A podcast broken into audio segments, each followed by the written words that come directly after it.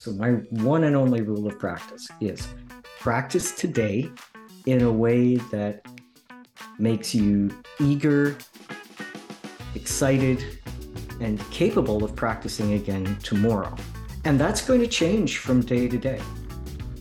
Hello, you are listening to the Late Bloomer Living podcast, where we are reimagining and redefining what it means to be in midlife, where we are gathering energy, momentum, and excitement for our next chapter via candid conversations with other midlifers about their own pivots, pitfalls, and triumphs. I'm Yvonne Marchese, your host, and I'm so happy you're here. Adulting can be hard, but you don't have to go it alone. I created this podcast to give you inspiration and let you know you're not alone in feeling stuck in midlife. Both men and women are welcome here, but if you are a woman, I also invite you to join our Midlife Uprising community for women, where we're making waves and reimagining what it means to age. Being part of this community for women will remind you on a regular basis that you're not too old and it's never too late to do that thing you've been thinking about. You can find more information at latebloomerliving.com forward slash community, and I hope to see you there. Hello, my friend. We're kicking it old school today. Old school moves, that is. We're not only kicking it, we're bending it, twisting it, lifting it, balancing and stretching it. We are talking about getting curious and playful about movement. We are talking about how we can explore what's possible as we age through moving our bodies. My guest today is a former high school creative writing teacher turned movement coach, anti-ageism advocate, and speaker. His name is David Wilson, and I first discovered him on his Instagram account, Old School Moves, where he shares videos of himself exploring movement and pushing his own boundaries, usually to a sick beat or fun soundtrack of music. I started sharing his videos on my Instagram stories because I love his playful and inquisitive approach. And after I watched him for a while, I knew I needed to bring him to you here on the podcast. David is on a mission to help people to become curious, compassionate, playful, and informed co-creators of their own fitness, whether they're starting out, starting again, or seeking to refresh what they've been doing for some time. Too often, I think we get stuck in a rut when we think about fitness and getting in shape. I'm putting that in quotes. it, it's so easy to think of it as work instead of play. I know I do. Some often. I know I do. Often. I started off the year thinking about what I could do to challenge myself in a fun way. I wanted to learn to do a handstand, but I'm nursing a bum shoulder right now, so I've backed off. And I'm doing the boring physical therapy exercises I learned when I hurt my other shoulder several years ago. Frankly, I'm feeling very bored with my routine. I love yoga and walking, and I'm starting to add weight training, but I needed something fun. So I bought some roller skates as an early birthday present to myself for my fifty-fifth birthday, which is coming right up. I also bought pads and a helmet, by the way. You know, I lived on roller skates when I was between the ages of ten and thirteen, and I loved skating. I always felt free on my skates. So I wondered how it would feel now at the ripe old age of almost fifty-five. Whew, putting on those skates the first time was an exercise in humility. I was extremely shaky and wobbly, but I also found myself giggling even when I would fall. Thank goodness I bought the pads. It's funny, but it didn't take long for my muscle memory to come back. I can still skate backwards, wobbly, but I can do it. And I can spin to a stop in one direction, the only direction I ever learned to spin, to the right. But, you know, I've been going out most days for the past few weeks for, for short stints, slowly trying to get more comfortable and build my stamina and trying to learn how to spin in the other direction making sure I know how to stop safely. So my goal is to learn some dance moves.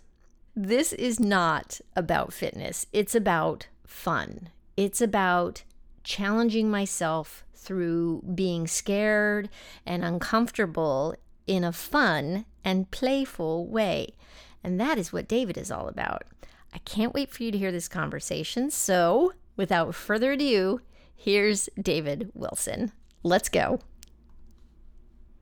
Hey, David, thank you so much for being with me today.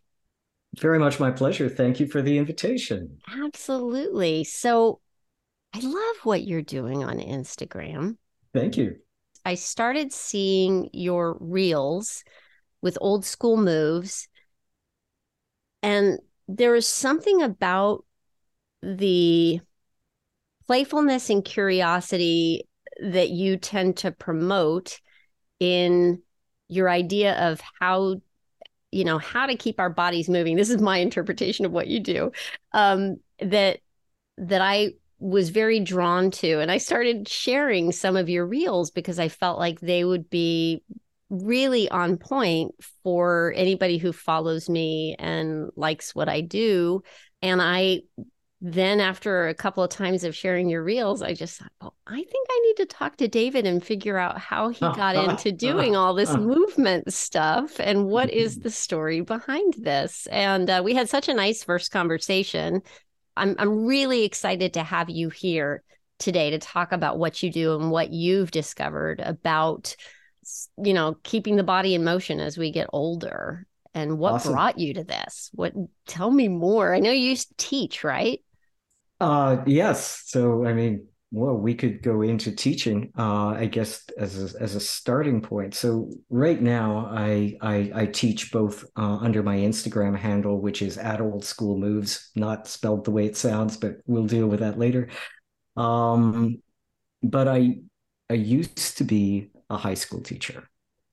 So it's, it's, it's quite interesting because the way that I teach now is very unlike the way that I taught when I was a high school teacher, which was very directive and very evaluative.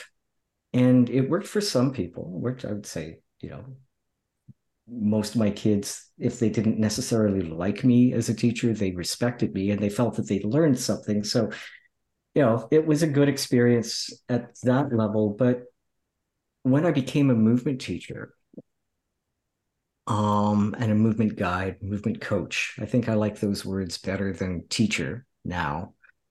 Um, I looked at becoming less directive as a result of my own experience. I came to understand as somebody who came to movement later in life, so I, I didn't really embark on this journey until I was in my fifties. Through that journey, I, I came to understand that there is no one way, and that if I give my power over to a trainer or a coach or whatever, I'm not necessarily going to be able to build a practice that's right for me.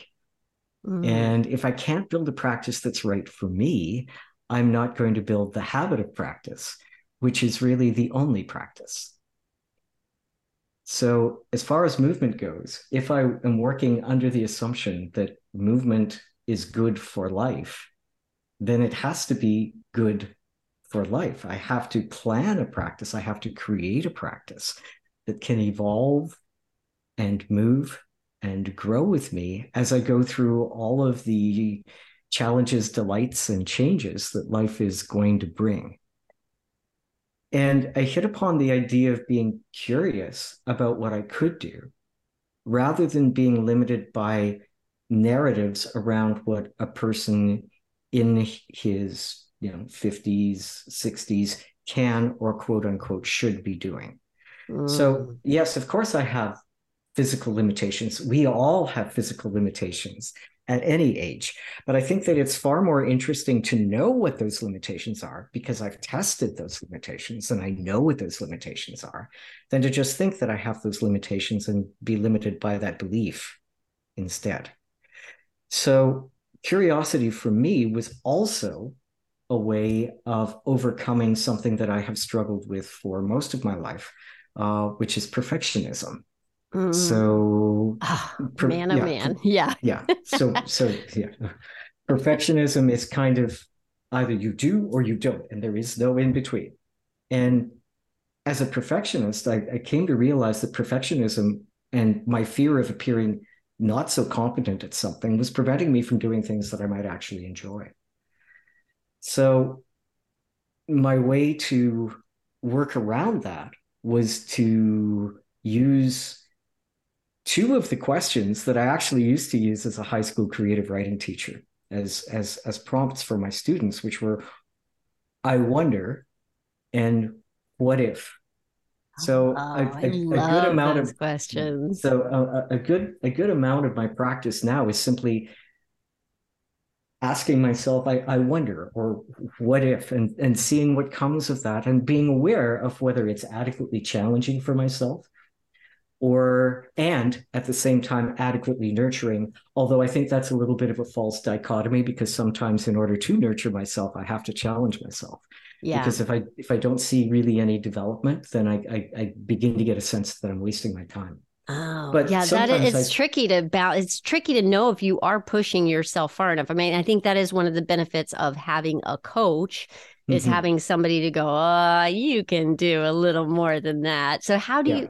Okay, so but, I want to get often, back to how you do this on. for yourself. I, I want to pick up. I want to pick up on that. Yeah, because often coaches will say, you could try a little bit harder, but how often have you seen modeled a coach saying you're trying too hard or you need to rest more? Mm, mm-hmm. And that's part, I think, of uh, uh, some rather toxic assumptions around the fitness industrial complex, that harder is always better mm. and that we always need to be going for more, rather than beginning with ourselves and our own enoughness.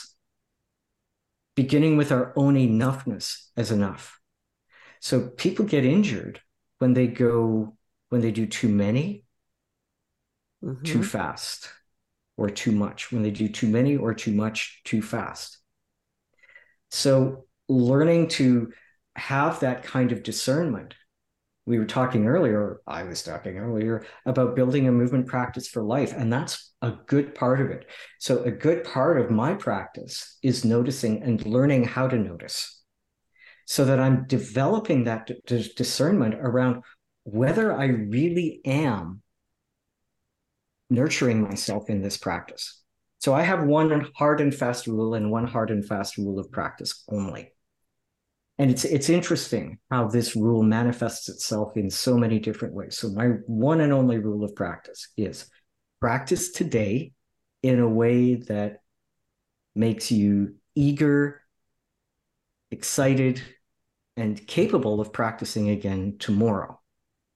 And that's going to change from day to day. So, you know, if I'm feeling tired, what is going to make me want to practice again tomorrow might not be going all gung-ho on something. But there are days when I really feel like being really out there. And so what do you tell yourself on those days when maybe you are feeling a little bit tired? Sometimes I've found that on those days that if I start, sometimes it's just starting mm-hmm. and I just say, let's see what five or ten minutes of stretching does. And then before mm-hmm. I know it, I find myself mm-hmm. wanting to keep moving my body. I find, oh, mm. oh, now I, what if I tried this? Like, is mm-hmm. that kind of how you approach it?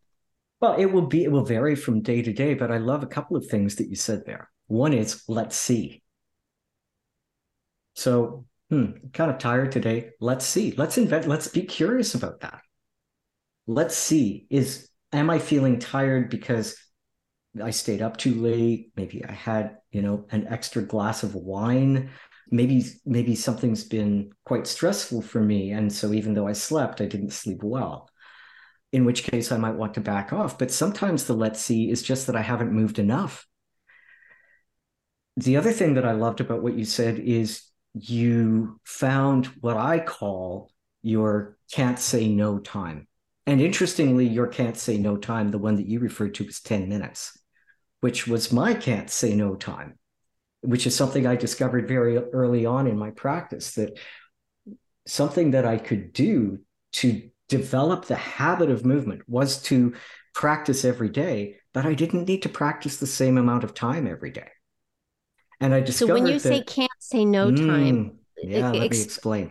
Yeah, what is can't say no time? Because for me, it me for me, I'm like, I can do anything for ten minutes. That's it. Is, you don't need me to explain it. That's it. It's, okay. I can't say no to ten minutes. Interestingly, I could say no to fifteen minutes. Yes. Because I could think about all of the other things that I could get I could get done in that fifteen minutes, right? I could say no to fifteen minutes. I couldn't say no to ten. And and so, and even now, I will use my can't say no time. So if I feel too busy, I will still find ten minutes. If I feel too tired, I will still find ten minutes. So my can't say no time is simply the amount of time that I can allocate to movement where I cannot say no to that proposition. I can't give myself an excuse to mm-hmm. not do it. Yeah. So you you got that right away. And you, in fact, you referred to it at, without my assistance at all. So this interview's over. Goodbye. No, I'm kidding. Well, so what I want to do is go back, because um, the first time we spoke, you talked about that you had been— two questions are built in here. Um, you had been doing Aikido, I believe. Mm-hmm. And so my, I know that you ran into a, a, a time and that, that required you to make a pivot away from that. And so I'd love to talk about that. But I also am wondering, as I'm speaking to you now, have you always been active? Has that always been something that has been part of your life? Or is this something that you've found later in life to be important to you? Okay. Okay. So let, let's start with the second question first, because I okay. think it's going to segue into the Aikido question. So uh, nobody, nobody in their entire life until maybe now in my sixties would ever have characterized me as athletic. Ever. I was not the I was I was not the kid who was chosen first for the teams. I wasn't chosen last either. Not and not that that's a value judgment in any way, shape, or form on those who were chosen first or chosen last. But I was, you know, kind of average, right? Mm-hmm. Kind of average, and um, I was I was brought up to really place a very high value on the activities of the mind. Um, far, far higher value on the activities of, of the mind than of the body. In fact, I think I was almost encouraged to have a rather typical mind-body split, to, to see somehow what was between my ears is separate from the rest of my body, which is, of oh. course, absolutely ridiculous. But yeah. nevertheless, we, yeah. we, I think, I think our culture— We do separate ways, that. Yeah. Oh, definitely. Right. It, yeah. And and I think they're finding more and more through science and, you know, current studies, how absolutely connected they are. But, they are. Yeah, so exciting. Okay. okay. Uh-huh. So I wasn't, I wasn't really encouraged. I wasn't discouraged, but I, I was certainly led to believe that the thing that really mattered was my intellect. And, and that's what I worked on. Now, it wasn't that I didn't engage in physical activity. Some part of me recognized that it was important, but it wasn't, I wasn't really doing it because I liked it. Mm. Yeah, I was doing it because I sort of kind of felt that I had to do it. Yeah. And and unlike many people, I would pick up an activity and I'd do it for a while and, and kind of be okay. And then I'd do something else. So, you know, I'd have a gym membership that I would pay a whole year for, and I'd go for like six months. Um, bought myself a bicycle and I rode around on that bicycle and actually rode quite far. And then, you know, after a while, that kind of— Nah, not not as interested in that anymore. I, I I jogged for a little while, and um, then I went. Speaking of which, I went too far, too hard, too fast, mm. and ended up dealing with some some knee pain there. Um, and then, of course, when the knee pain had more or less been dealt with, I was no longer that interested in jogging, because I was never really committed to any of it because I didn't find it enjoyable. I, it right. was, again, something that I felt I had to do, but I wasn't enjoying it. So eventually I, I wandered past this martial arts studio where people were rolling around on the floor. And I'm, I'm thinking, oh, that looks interesting. And so I, I I went and I rolled around on the floor too. So this was Aikido, which is a Japanese art, martial art, very similar to jujitsu, that involves blending with your partner's energy and basically throwing them. And you learn to roll as the person being thrown. So it was actually the being thrown that I was more interested in than the throwing. And I loved rolling around, but I stuck with that activity for longer than I had stuck with any other physical activity. Uh, because I think of the community and the, the, the, the friendships that came through that and the connection that I had with other people, and in part because I had to practice that activity with other people. So it was nurturing myself in a whole bunch of ways that some of the more individual activities that I picked up on and dropped had not. And then I was getting up there in rank, not because I had any particular talent, but because I would stick with it. And I can be a little bit, you know, dog on a bone-ish with something, referring back to earlier perfectionist conversation. Right. Um, and it was good and it wasn't good, because I was always criticizing myself. So even though I, I mm-hmm. kind of enjoyed this a little bit more, I was comparing myself to other people. And I, I was, I, even though Aikido is actually known as the art of peace, I, I was not at peace with myself in it. So if if if somebody could do something better than me, I, I wasn't happy, and I I would be critical of myself, and I would I would actually be quite envious of some people, while at the same time recognizing how silly that was and beating myself up for that. So it was kind of this um, double dual, whammy. Yeah, dual yeah. self-flagellation. Yeah. So, so helpful. Yeah. Always, always, always useful to, to, you know, get out the whip. Right. um, so I was getting up there in rank, and, and I was also getting up there in age, and I was starting to get the message that I was too old, that, you know, maybe I, I, I should not be expecting opportunities within the dojo that other people of my rank were getting, uh, that I could not expect the same degree of support, that I could not expect the same degree of guidance. And and the impression I, that you were getting with this was not from within your head. It was no, something and, that was yep, directly stated to me. Mm-hmm. So in, in fact, at one point I did talk to the chief instructor, and I said, is this This is what I am perceiving. Is this correct? And the answer was basically a nice yes, mm-hmm. but it, it was nevertheless yes. Hey, we're going to take a quick break here, because I want to let you know that this podcast episode is brought to you by Midlife Cues. Are you looking to live life more intentionally and grow personally as you get older? The Midlife Cues newsletter is the perfect solution for you. Every Sunday, you can open up your email to find a weekly newsletter filled with carefully researched resources and tools to help you live your best life.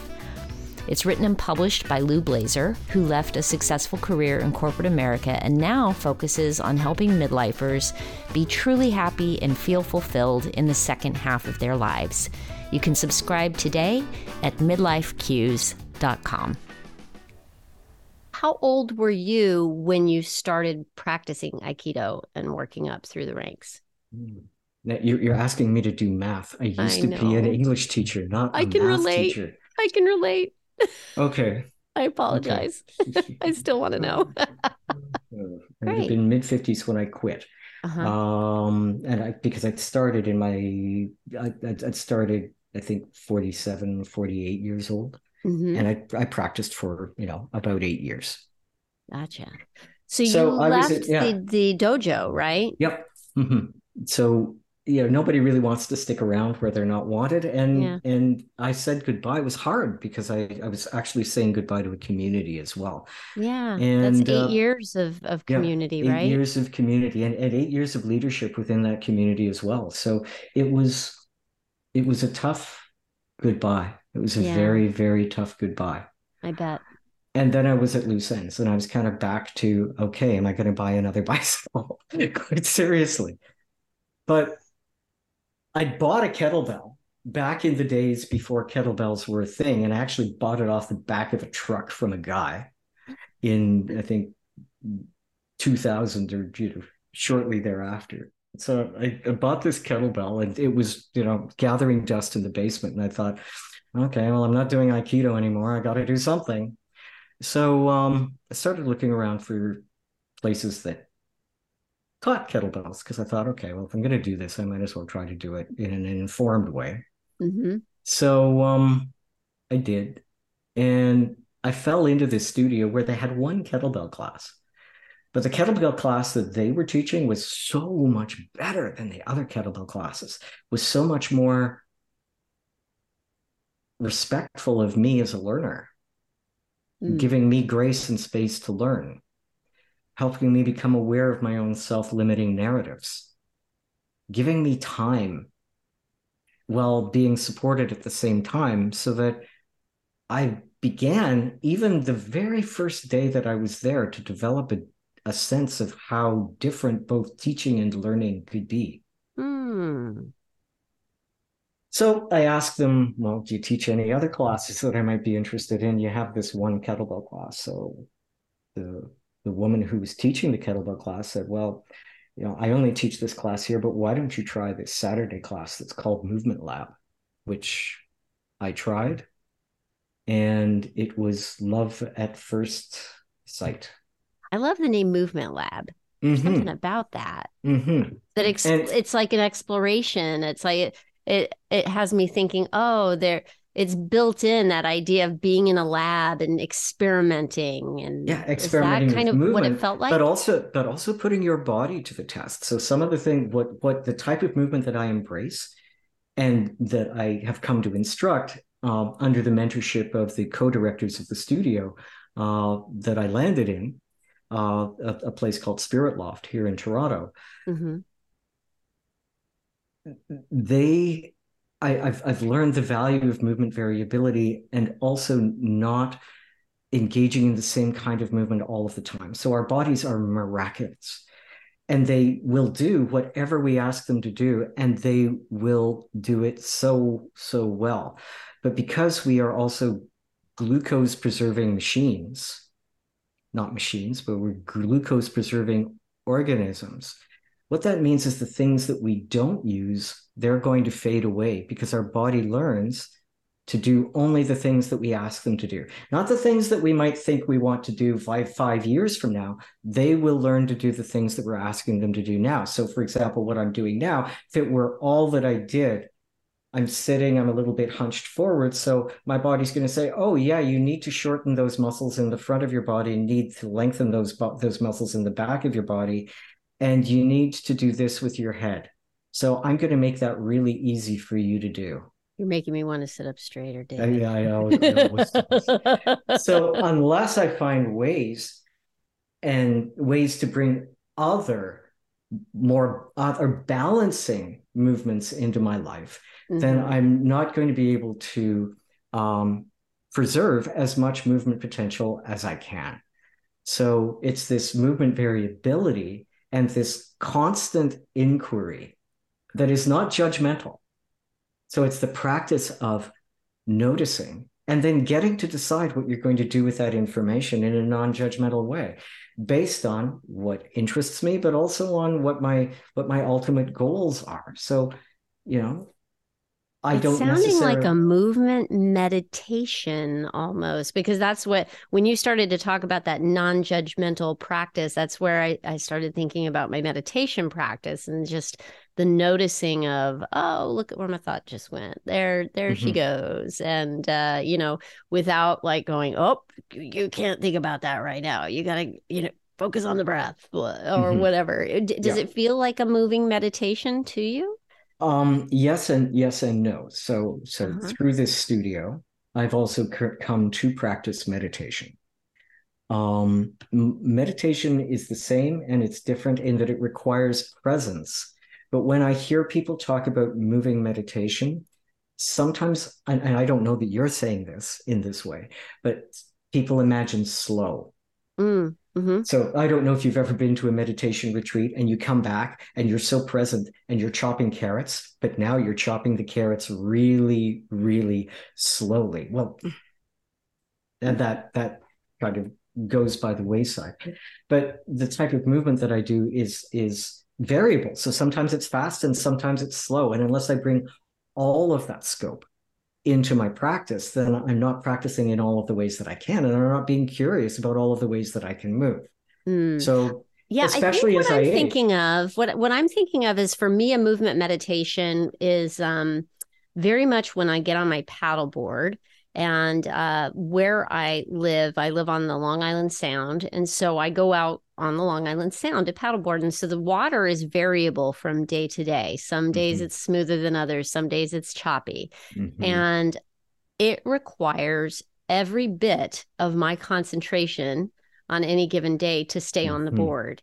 And mm-hmm. that is why I love it so much, mm-hmm. because all my other worries fall away. Mm-hmm. Because I can't be there. I have to be here. Mm-hmm. I have to be focused. I see a wave coming. Oh, look at that. Look at that, mm-hmm. you know, and, and adjusting my, adjusting my balance and adjusting. Mm-hmm. And so is mm-hmm. that a little more on target with the way you in, practice? In, in, in terms of the presence in the moment. And, and what I love about what you just described is how you are seeing movement contextualized.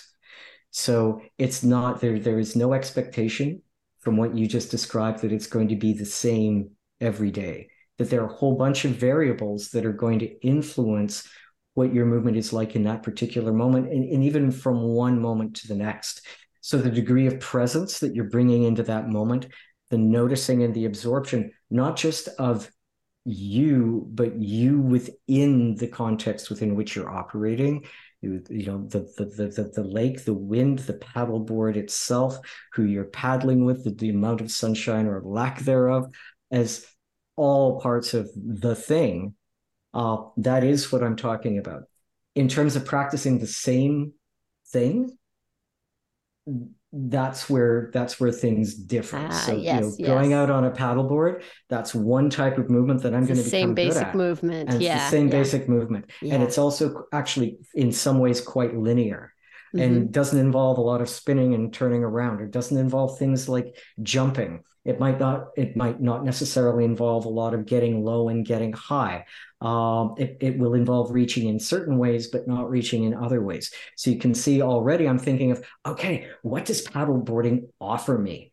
Wow, it offers me a whole heck of a lot of stuff. I get to build some core stability. I get to build some uh, rotational strength in, in certain ways, but also what does it not offer me? Mm-hmm. And then I ask myself, okay, well, what, what, what else could I do? What could yeah. I do in, in addition to that? So, so it's like a functional movement. Is that it's like all functional movement. This is like moving your body every day so that I think about, for me, I, I have um, some shoulder socket issues, you know, mm-hmm. and sometimes reaching, I'm in the front seat and I need to reach to the back seat to get something. And there can be like a, wow, don't do that, girl. But this, mm-hmm. I watched some of your movements in your videos and I'm like, oh yeah, I can see where if, if you can keep certain, you know, if you're working that shoulder one day, working the hips another day, it supports you in your day-to-day life of being able to get mm-hmm. low, go high mm-hmm. and reach around and mm-hmm. not hurt yourself. Yeah. I mean, and that's largely what it is, but it's, it's, it's also beyond, oh, I'm going to move my shoulders today, and then I'm going to move my hips, and then, you know, I'm going to do upper body strength on, um, you know, mm. Mondays and Wednesdays, and I'm going to do lower body strength on Tuesdays and Thursdays, which very, there's nothing wrong with that. All of that is great, and all of that is taking care of the body. But I think that there is an additional layer in what I'm doing as well, in that uh, and, and not, I'm not the only person, obviously, in the world who practices this way, but the idea behind movement variability is I'm also going to be doing those things in different ways. I'm going to be aware of the movement attributes that are going to support me in uh, not only the activities of daily living, but also support my own interest and my own curiosity. I'm going to make sure that I cycle through those and yeah. do that in in very certain in in in, in very uh, variable and interesting ways. So I've know, noticed sometimes. Going... Sorry, I, I've noticed sometimes that you'll use a rope.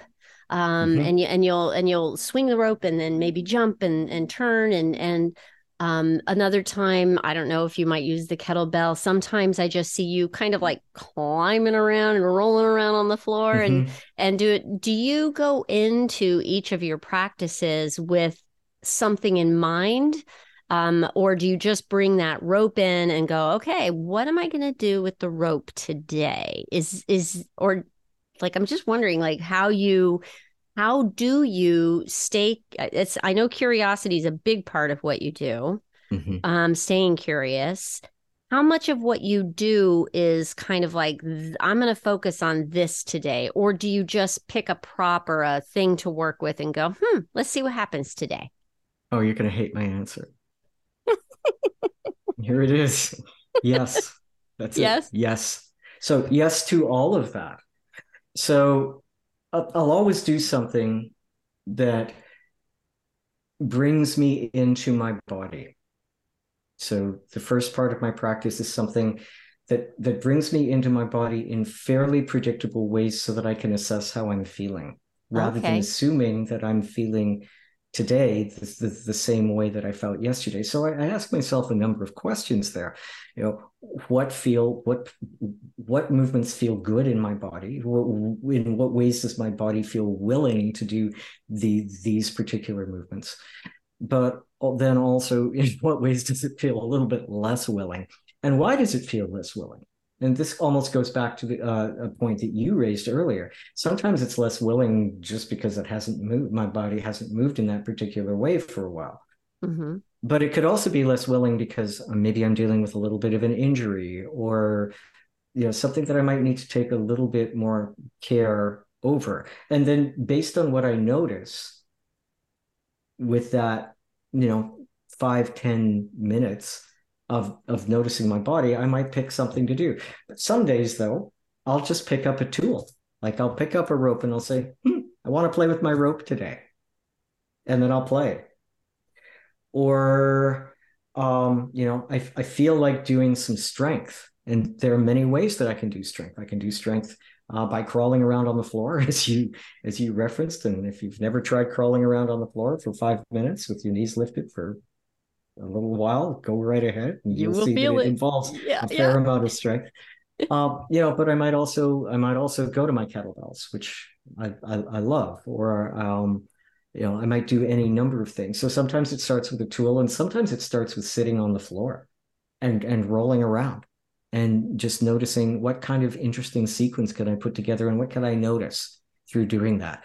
Where am I gravitating towards something that I already know? So something that I, I, I actively seek is awkwardness, which is mm. very, very interesting for me, coming um, from a culture that values uh, competence and the appearance of competence so highly. So I've come now to actively seek incompetence in myself, because if I feel competent with what I'm doing, that means that my body already understands it and I'm not growing. Where if I seek awkwardness, if I seek a sense of incompetence, where I think that if I were to take a video of myself, uh, it would look like I didn't fully understand what I was doing. That's what I'm looking for, mm. because that's where the area of growth is. And that's oh, you're also getting into exciting territory, David. I have to interrupt you and ask you, because mm-hmm. I, I, I am such a proponent of the idea of constantly putting yourself in the position of becoming a beginner, which is, mm-hmm. I think, what you're talking about here. Mm-hmm. And I'm wondering, through this exploration of movement and everything else that you are in, has that then translated into other parts of your life where you are also seeking, um, stepping into areas where you are incompetent and mm-hmm. and going there instead of avoiding yeah. those situations? Uh, so something that I have found myself writing probably twenty times in the last month to various people. Life is movement and movement is life. There is no separation. There is no separation. So the way that I engage in movement practice is going to be the way that I learn to engage in life. So it, it's, it's, and it, it translates in all sorts of ways. So if I, if I seek awkwardness and embrace learning opportunities in my movement practice, then I also develop the habit of mind, the habit of spirit that is going to make me better capable of recognizing those opportunities and seeing them as opportunities mm-hmm. in the rest of my life. Similarly, if I practice compassion toward myself and kindness toward myself in my movement practice, then that makes me far more capable of kindness and compassion um, with other people. Tell me about something where you can go, okay, I can see where this has made a change in my life. Like this has translated into something else that maybe I wouldn't have tried before. Okay. Well, since it's Mental Health Awareness Month, I used to struggle terribly with depression. And since I learned to be, to move more, to be kind to myself and be aware of, of the negative self-talk, the judgmental self-talk that really was not productive at all. Like, there's nothing wrong with judgment, but I don't have to have a negative association with that. I can simply notice, I can simply assess.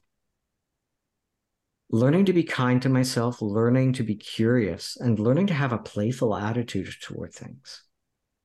Uh, I haven't had a depressive episode in five years, which is really quite significant for me. That's amazing. Um, yeah.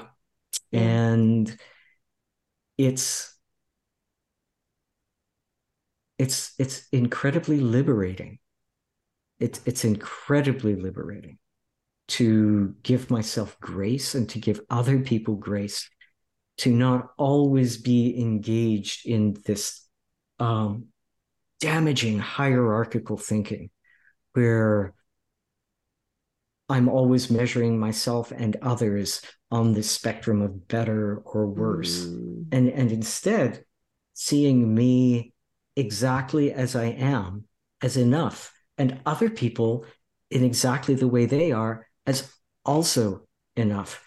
And this isn't what I would have um, characterized my teaching as a high school teacher to be like. I really prided myself on pushing my students.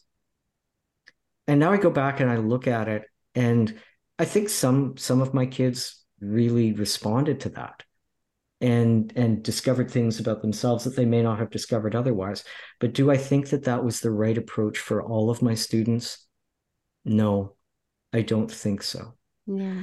And, and I think where I try to move as a movement coach now is helping people to co-create their own movement practices, practices that are going to work for them. Because what I define for myself as challenging and what I define for myself as nurturing is not what other people will. Yeah. And so some people get a little bit frustrated with me because, you know, they'll ask me a question, and it's not that I'm evading the question. It's that that my the answer that I would give for me is not necessarily the answer that is going to work for them. So instead, let's engage. Let's engage in the connection and the longer conversation that is going to help you recognize what those things mean for you, rather than me telling you what they are. And then you um, either benefiting from that or not benefiting from it and wondering what's wrong with you. When in, mm. when in fact, there's nothing wrong with you. It was the the approach or the modality or the protocol itself. Wasn't that wasn't fit. The right product pro- protocol for you. Yeah. I'm wondering, um, so you you had your time at the dojo, and and I know it sounds to me from what you've said today that a lot of what you loved about that experience was the community that that mm-hmm. was part of that experience. And once you left and you started exploring your kettlebell and then the movement, Um, have you, how do you now fill that need for community? Uh, by going to classes. So I, mm-hmm. I can, I continue not only to teach classes, but I continue to attend classes. And one of the, one of the modalities that I practice, um, places a very high premium on working with other people. So we all have defaults and we all wear certain grooves into our movement and and the way that we approach life, the universe, and everything. Mm-hmm. This particular practice involves working with other people because other people are incredibly unpredictable. So, for example, um, if one of the things that we do is basically swinging a ball on a string at somebody else's head. Not, not a heavy ball, just, you know, a little tennis ball. Doesn't hurt. Okay. So, you know, I have a, if I have a partner and they're swinging a ball at me and I'm having to avoid it, there's a certain amount of variability involved in that and unpredictability that I am not going to get by practicing by myself. Yeah. Now I have to practice being calm, being observant, reacting to the moment, not being able to just go choo, choo, choo, choo all the time, because maybe I have to go like that. Uh-huh. And move move in a different way, because my partner is, first of all, observing my patterns and consciously trying to help me break out of those patterns and discover something new. So it's this wonderful synergy that is created between the environment, the task, and the people involved in the task that is constantly evolving and changing, so that the noticing, going back to you and your paddleboard, the noticing is the environment, it is the tool, paddleboard, paddle, but it's also the other person. So imagine playing chicken on your paddleboard with somebody else. Mm-hmm. That's going to bring a whole different quality to the paddleboarding. It certainly would. Yeah. Then it, so I challenge you, go play chicken with somebody. I think on a I might need to do that. Yeah, there you go. It's it's going to bring a whole different quality to your paddleboard experience, and you might learn something about yourself. Yeah. Oh my gosh, I'd be falling off that board in a second playing chicken on it. That's hilarious. Oh my gosh, David, this has been amazing. Um, I can't believe how the time has gone, and I just, so I feel like we need to wrap up, but I want to ask you, is there anything coming up that you're very excited about that you'd like to share? Um. Yeah. Yeah. It's, it's still a little bit of a glimmer in my eye, but mm-hmm. uh, yeah, I, I, I really would. So one of the things we haven't talked uh, much about, but it's very related to the things that we have talked about, is uh, a role that I've been taking on as more of a pro-aging advocate and helping people to uh, recognize how ageism is all around us and how so many of the narratives about aging uh, that we have are, are are false. They're simply inaccurate, and they place limitations on us that, mm, for most of us, are are are really not true. And and they invoke fear that uh, is not, in most cases, particularly helpful.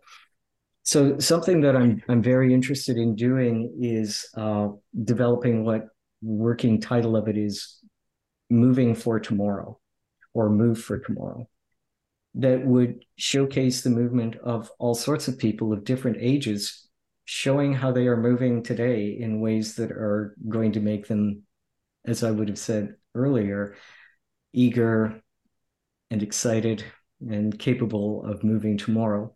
And this is a way of combating the um, common image we see of older older people uh, moving only with the assistance of walkers and canes, which is definitely true for some people. And it mm-hmm. doesn't mean that those people have lives that are any less interesting or fulfilling than anybody else.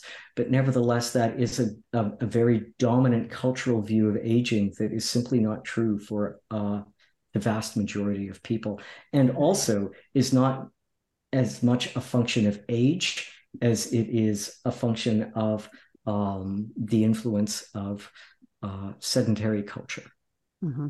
So, you know, developing ways to showcase how other people uh, are moving at all stages of their lives in order to uh, preserve that interest in moving. That's something that I'm very interested in doing. And I, I think you and I have, have talked about getting you involved in that as well. So stay tuned. I know it all sounds rather very nebulous now. Yeah. It all sounds rather nebul- nebulous now. It's not specific. Of course, I continue to teach classes. Uh, you can check out what I'm doing through Instagram uh, and my link tree there. Uh, and I'd, I'd, I'd love to meet you. So if you're at all interested in it, I'm sure Yvonne, you will tell them how to spell Old School Moves properly. Yes, indeed, uh, I will. Folks, I will have that in the show notes for you for sure.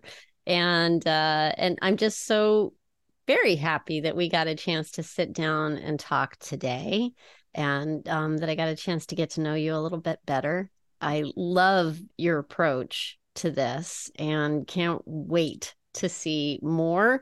And besides which, I will probably continue to share your videos because I think they're very shareable and and and filled with value. So awesome. You so and you can much, always David. take a class. Uh, you can always take a class. I've just recently started doing one-off classes so that people can have uh, a little bit. You do them over Zoom? Is that, is that over uh, Zoom? Yeah. Over Zoom? So, okay. And gotcha. That's kind of infrequently offered. So if you're interested, get on my newsletter because those are the folks who know first. Fantastic. Thank you so much, David.